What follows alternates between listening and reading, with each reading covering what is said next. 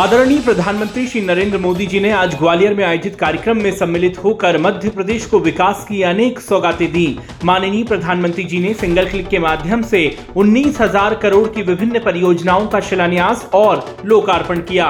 इस दौरान मुख्यमंत्री श्री शिवराज सिंह चौहान की गरिमा में उपस्थिति रही। माननीय प्रधानमंत्री श्री नरेंद्र मोदी जी ने आज ग्वालियर से सुमावली के बीच चलने वाली रेलगाड़ी को हरी झंडी दिखाकर रवाना किया। साथ ही इंडियन ऑयल कॉरपोरेशन की ग्वालियर रतलाम परियोजनाएँ, विक्रम उद्योगपुरी उज्जैन तथा इंदौर एकेडमिक भवन एवं अटल बिहारी वाजपेयी दिव्यांग स्पोर्ट्स सेंटर का लोकार्पण किया। माननीय प्रधानमंत्री श्री नरेंद्र मोदी जी ने ग्वालियर की ऐतिहासिक धरती को नमन किया। उन्होंने कहा कि राजमाता विजय राजे सिंधिया जी, कुशा कुशाभाऊ ठाकरे जी और अटल बिहारी वाजपेयी जी को ग्वालियर की मिट्टी ने गढ़ा है। ग्वालियर ने कई क्रांतिवीर दिए हैं। ग्वालियर चंबल ने राष्ट्र रक्षा के लिए, हमारी सेना के लिए अपनी वीर संतानें दी हैं। ये धरती अपने आप में एक प्रेरणा है। माननीय प्रधानमंत्री श्री नरेंद्र मोदी जी ने कहा कि अभी यहाँ लगभग उन्नीस हज़ार करोड़ के विकास कार्यों का शिलान्यास और लोकार्पण हुआ है। एक साल में कोई सरकार जितने लोकार्पण एवं शिलान्यास का काम नहीं कर सकती, आज एक दिन में हमारी सरकार कर सकती है। मध्य प्रदेश का भरोसा डबल इंजन सरकार पर है। डबल इंजन यानी एमपी का डबल विकास। बीते कुछ वर्षों में हमारी सरकार मध्य प्रदेश को बीमारू राज्य से देश के टॉप टेन राज्यों में लेकर आई है। यहाँ से अब हमारा लक्ष्य मध्य प्रदेश को देश के टॉप थ्री राज्यों में ले जाने का है। माननीय प्रधानमंत्री श्री नरेंद्र मोदी जी ने कहा कि मेरे परिवारजनों, दशहरा, धनतेरस और दीपावली से पहले मध्य प्रदेश के करीब सवा दो लाख परिवार आज अपने नए घर में गृह प्रवेश कर रहे हैं। आज कनेक्टिविटी के भी कई प्रोजेक्ट्स का शुभारंभ हुआ है। उज्जैन में विक्रम उद्योगपुरी और इंदौर में multi modal logistic park Madhya Pradesh के औद्योगिकरण का विस्तार करेंगे। यहाँ के युवाओं के लिए हज़ारों नए रोज़गार के अवसर बनने वाले हैं। माननीय प्रधानमंत्री श्री नरेंद्र मोदी जी ने कहा कि मध्य प्रदेश के लिए अगले पाँच साल बहुत अहम हैं। हमें पूरे मध्य प्रदेश की तस्वीर बदलनी है।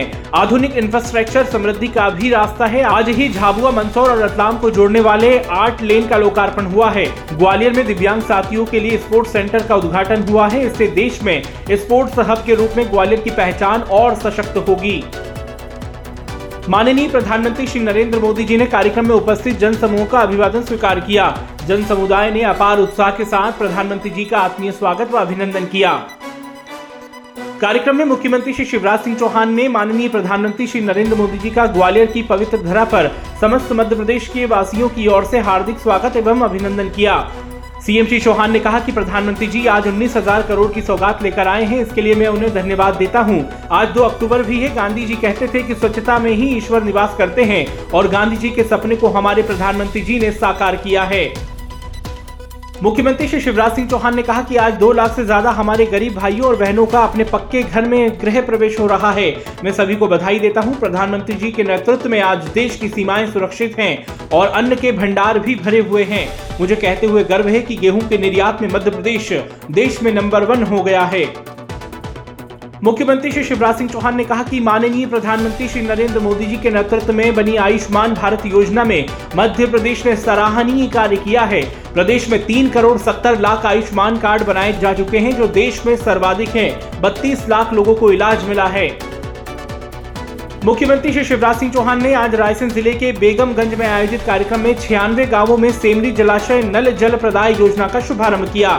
सीएम श्री चौहान ने इसके साथ ही 24 करोड़ इकतीस लाख रुपए की लागत के तिरानवे नवीन विकास कार्यों का भूमि पूजन तथा शिलान्यास और 28 करोड़ बयालीस लाख रुपए की लागत से 25 निर्मित विकास कार्यों का लोकार्पण भी किया। मुख्यमंत्री श्री शिवराज सिंह चौहान ने कार्यक्रम में कहा कि जब तक इस शरीर में प्राण है, जनता की सेवा करता रहूँगा। साथ ही मध्य प्रदेश के विकास में कोई कसर नहीं छोड़ेंगे।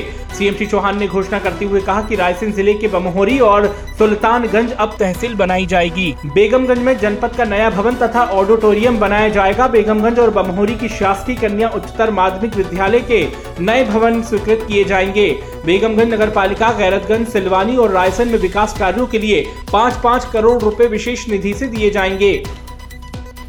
मुख्यमंत्री श्री शिवराज सिंह चौहान ने आज निवास कार्यालय समतो भवन में बैठक कर प्रदेश के विभिन्न जिलों में आगामी चार, पाँच एवं छह अक्टूबर को आयोजित होने वाले कार्यक्रमों की तैयारियों की समीक्षा की और ज़रूरी निर्देश दिए। मुख्यमंत्री श्री शिवराज सिंह चौहान ने आज निवास कार्यालय स्थित सभागार में राष्ट्रपिता महात्मा गांधी जी एवं पूर्व प्रधानमंत्री स्वर्गीय लाल बहादुर शास्त्री जी की जयंती पर उनके चित्र पर माल्यार्पण कर पुष्पांजलि अर्पित की। अपने प्रतिदिन पौधरोपण के संकल्प क्रम में मुख्यमंत्री श्री शिवराज सिंह चौहान ने श्यामला हिल्स स्थित उद्यान में बेलपत्र, कदम और जामुन के पौधे रोपे।